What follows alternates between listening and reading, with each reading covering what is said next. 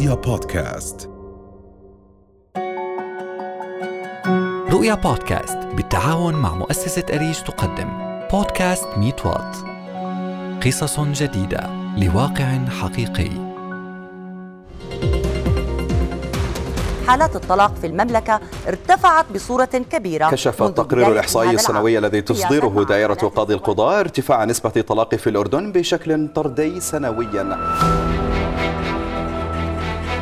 تعرض المجتمع الأردني في السنوات الأخيرة لأطوار جديدة وثقافة مختلفة عن السابق. أدت إلى هزات عنيفة أثرت بشكل مباشر على تكوين الأسر. فلاحظ علماء الاجتماع سرعة تفكك الأسر الحديثة لأسباب أهمها الخلافات التي تقع بين الأزواج في بداية حياتهم الزوجية.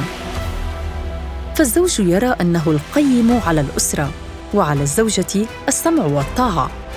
أما الزوجة فترى أنها حصلت على قسط كبير من التعليم وأصبح لديها من الخبرة والحكمة الكثير الذي لا يمكن تغافله ولا يمكن العودة إلى الماضي فهي شريك في كل شيء. ويجب أن يؤخذ رأيها في كل صغيرة وكبيرة. وبسبب قلة الخبرة تثور الخلافات وتبدأ المشاكل. فينفض ميثاق الزواج الغليظ ولا يجدان سبيلا إلا اللجوء إلى أبغض الحلال حتى أصبح مجتمعنا من أعلى المجتمعات التي يحدث بها الطلاق. مما دعا المؤسسات المعنية بشؤون التنمية الأسرية إلى البحث عن حلول وأفكار تحد من وقوع المشاكل وتزيد من الخبرة الحياتية اللازمة لمواجهة أزمات حديث الزواج. والتي يعد من أهمها تقديم دورات تدريبية للشباب المقبلين على الزواج. معظم المقبلين على الزواج دائما بكون هم خلاص بيفكروا الزواج إنه حياة وردية وطلعات وطشات يعني ما بيكونوا يفكروا بالمسؤولية.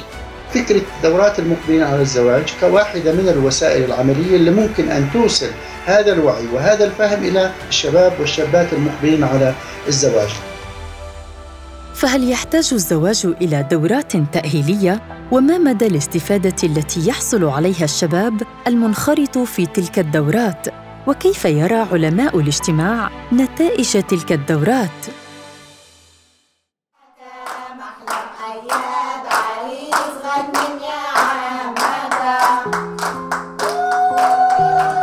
شاركت دعاء أبو حميدة في إحدى الدورات التأهيلية للمقبلين على الزواج بعد خطبتها مدفوعة برغبتها في التعرف على المرحلة الجديدة المقبلة في حياتها.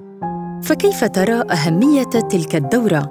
وما هو المردود المباشر من الدورة على شخصية دعاء؟ صراحة من بعد ما أخذت الدورة آه، أنا شفت إنه أصلا يعني لازم يكون إشي إجباري ما يصير في زواج إلا لما الشاب والفتاة ياخذوا أصلا الدورة تمام؟ لأنه هاي قواعد لازم ياخذوها المقبلين على الزواج. طبعا لأهميتها أول إشي لأنه آه، آه، حسب ما بنشوف الإحصائيات إنه أول سنة بالزواج بكون فيها نسبة كبيرة من الطلاق ومشاكل. هاي الأشياء يعني آه، في حال إنه أخذ الدورات أتوقع رح يتجاوز هاي الأشياء لأنه بتكون عبارة عن قلة فهم أنا بعتبرها. طبعا استفدت كثير حسيت إنه اختصرت كثير من المشاكل لإنه في كان من ضمن المحاور الموجودة طريقة تفكير الرجل طريقة تفكير الأنثى آه، شو الأشياء اللي بتجمعهم كيف طريقة حل المشكلات. كيف طريقة إدارة العلاقات؟ هاي الدورات حتى بتهتم من ناحية آه، رومانسية من ناحية إتيكيت من ناحية علاقات من ناحية هاي الأمور كلها. وكذلك الشاب يعني بكامل التفاصيل بتكون هاي شامليتها. آه، هذا الشيء يمكن وسع شوي تفكيري ومداركي لموضوع الخطبة وسنة أولى زواج. فهذا الشيء أنا حسيت إنه كتير تجاوز عنا مشاكل وهاي الأمور. خرجت دعاء من الدورة محملة بكم وافر من المعلومات المفيدة حول العلاقة بين الزوج والزوجة، وتعلمت أساليب وطرقاً لحل المشاكل في السنوات الأولى للزواج التي تكثر فيها ظاهرة الطلاق. فكيف يرى الدكتور مالك الطريفي أستاذ علم الاجتماع أهمية دورات تأهيل الشباب المقبل على الزواج؟ بالأردن إحنا نعتبر الدولة اللي هو 14 عالميا على مستوى العالم إنه في عندنا حالات طلاق عالية. يعني إحنا بآخر خمس سنوات بدك تحكي من 2015 لل 2000 تقريبا 20 كان عندنا 65 ألف حالة طلاق عندنا بالأردن. يعني يوميا تقريبا 60 حالة طلاق بصير عندنا بالأردن. فإحنا كيف نقلل اللي هو الطلاق؟ إحنا لازم إنه نعمل دورات تأهيلية للمقبلين على الزواج. بتكون هاي الدورة إجبارية يعني أي حدا مقبل على الزواج لازم يأخذ هاي الدورة. بحيث يعرفوا حقوقه وواجباته تجاه زوجته والزوجة تعرف حقوقها وواجباتها. دائما البنات لما يخلصوا توجيه أو مثلا رسمة التوجيه ما بدها تكمل بتلاقي خلص عواطفها هي بتسيطر عليها. فبتصير تفكر إنه فتى احلامها يجيها شاب تتزوج تطلع تسافر هي وياه. فهي بتفكر من ناحية عاطفية ما بتفكر من ناحية عقلية وتفكر شو راح يصير. فبكون في سوء اختيار. ليش؟ لأنه معظم المقبلين على الزواج دائما بكون هم خلص بفكروا الزواج إنه حياة وردية وطلعات وطشات ما يعني ما بكونوا يفكروا بالمسؤولية لأنه مجرد ما يجيهم أول ولد بصير في مسؤولية عندهم فهم ما بكونوا يفكروا بهاي الشغلات. هذا أول إشي. ثاني إشي لما هم من خلال هاي الدورة يعني يبينوا اللي هو للزوج تمام والزوجة غير الحقوق كمان يبينوا لهم اللي هي الضوابط بالزواج إنه كيف إنه حنحافظ على الأسرة. لأنه أحيانا مثلا بصير خطأ معين. ممكن مثلا البنت هي تجاكر خطيبها ممكن زوجها أو زوجها يجاكرها بشيء مثلا على طول من أول مشكلة يتطلقوا فلازم يعلموهم من خلال هاي الدورات إنه يعني ما بصير إنه أسرار البيت تطلع برا ما بصير إنه مثلا الجيران يعرفوا عن المشكلة.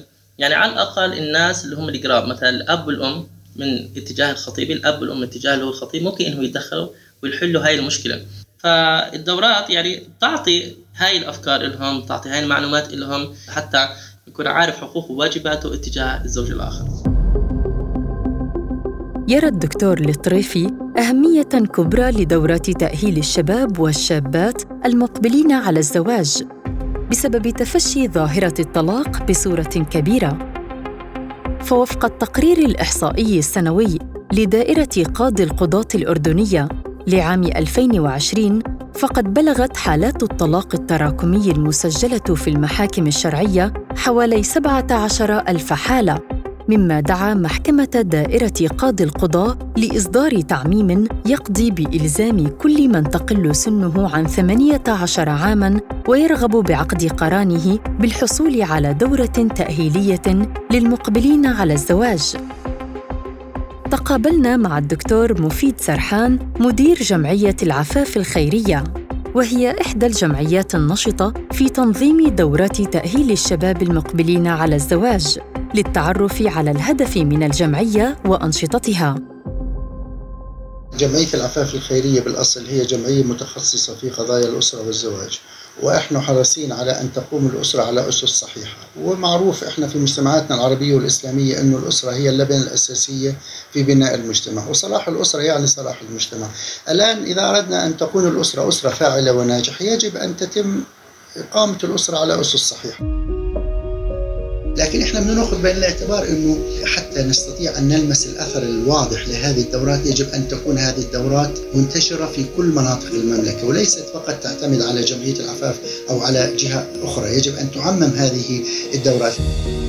أهلا وسهلا فيكم في سلسلة محاضرات فعالية المرأة والأسرة والتي تنظمها جمعية العفاف الخيرية في هذا اللقاء تحديدا زملائنا وزميلاتنا حضورنا الكبير والكريم أهلا وسهلا فيكم. هذه يجب أن تكون ثقافة ليست فقط محصورة في دورات الدورات هي جزء مساعد في عملية إيصال هذا الوعي وهذه الثقافة.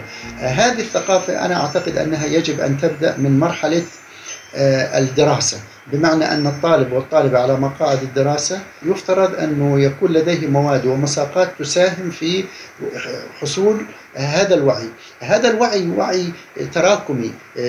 لا يعطى في خلال دورة فقط إنما هو يفترض أن يصبح ممارسة عملية للإنسان يمارسها. لما نتحدث إحنا مثلا عن مفهوم احترام الآخر. الشخص الذي يحترم الآخر سواء كان زميل سواء كانت زميلة سواء كان أب أو أم أو زوج أو زوجة هذا مفهوم. عندما يتأصل في داخل الإنسان يتحول إلى ممارسة عملية. هذه الممارسة العملية يجب أن تبدأ منذ الصغر. ولذلك يجب أن يدرك الشاب طبيعة تفكير المرأة والبنت والفتاة وأن تدرك كيف طبيعة تفكير الشاب أيضا. هناك فروقات وهذا لا يعني التقليل من شأن لا الذكر ولا الأنثى. الله سبحانه وتعالى كرم الجميع. يدعو الدكتور مفيد سرحان لتحويل محتوى دورات تأهيل الشباب المقبلين على الزواج إلى مناهج تدرس للطلاب منذ الصغر في المدارس كما يشاركه في أهمية تلك الدورات الكثير من علماء الاجتماع بعد أن أصبحت تدرس بمعرفة مختصين في علوم الشريعة والاجتماع وعلم النفس.